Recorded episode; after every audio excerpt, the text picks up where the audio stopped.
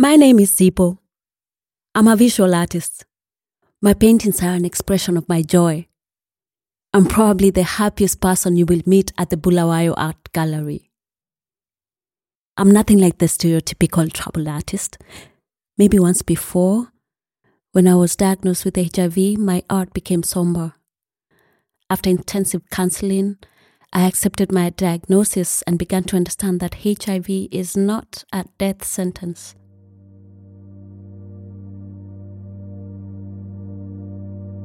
Now, over a decade since infection, I am healthier than most.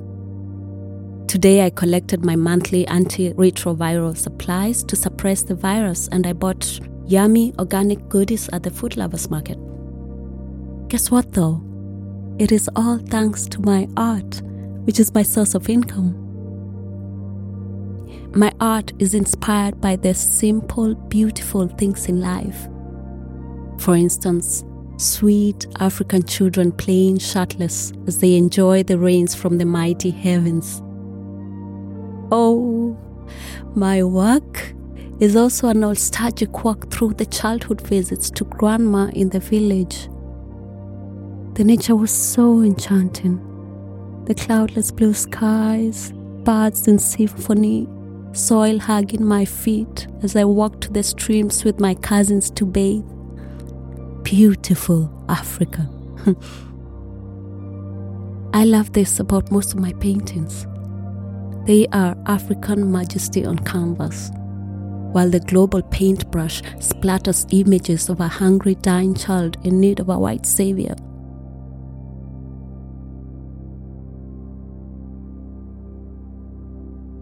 On a regular day, I begin with physical exercise, which I never miss since being diagnosed with the once deadly virus, now manageable condition.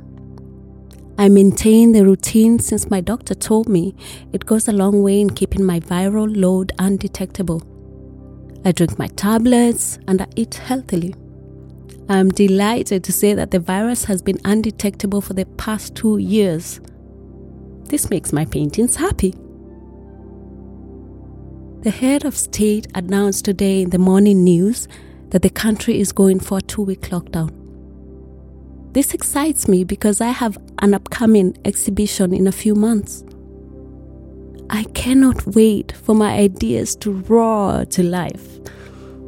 The lockdown is the perfect alone time I have been longing for to nurture my talent.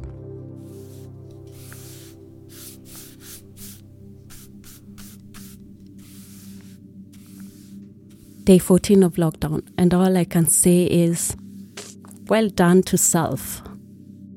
I worked, my meals were regular, and I even meditated. It feels liberating not having anyone to take care of much, and a luxury I don't take for granted that I'm able to follow a routine. With four miscarriages and a grumpy lover in my rear view, the only life I care for is my cat Leo for a black woman in Africa. This may sound very single white female, but Leo is the love of my life, and I am content with him.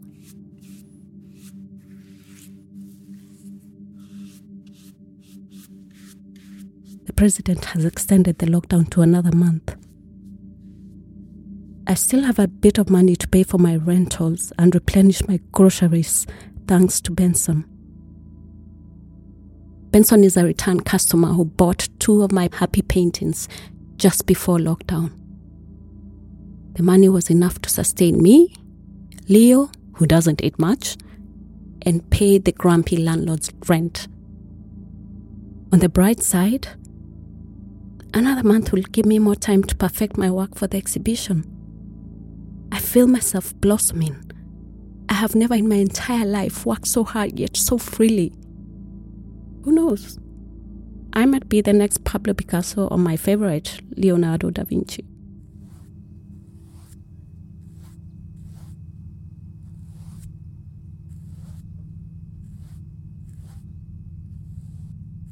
I now hate his voice. Yet I can't turn off the radio because I need to hear what's going on in the world this month. His voice has never captivated the audience to begin with, but I never really cared. Now, though, it stabs my eardrums. I can't afford more months locked up in this dungeon. My thoughts don't seem to make any sense anymore. As for the sight of my landlord through the hole in the door as I hide from him while holding my breath, I cannot stand it. I'm getting palpitations more often when the doorbell rings. Leo no longer enjoys my company. I am always grumpy. Also, my medication is in short supply. I have been working on one big painting, the darkest I have ever worked on.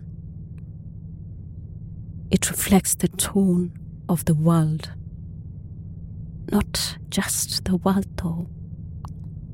It has hit close to home. People I know and love are sick, dying, or dead.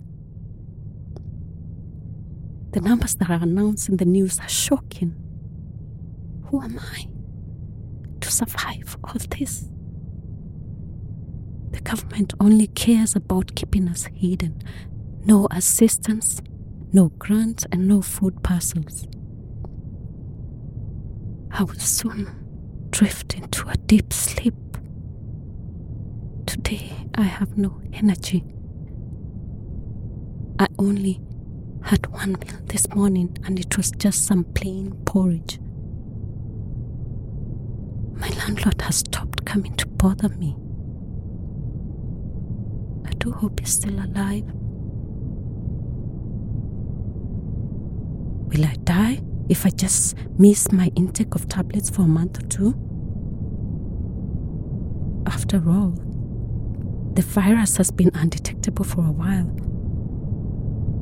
I will take my chances. As long as I can breathe, that means I'm alive. Besides, the world is on fire.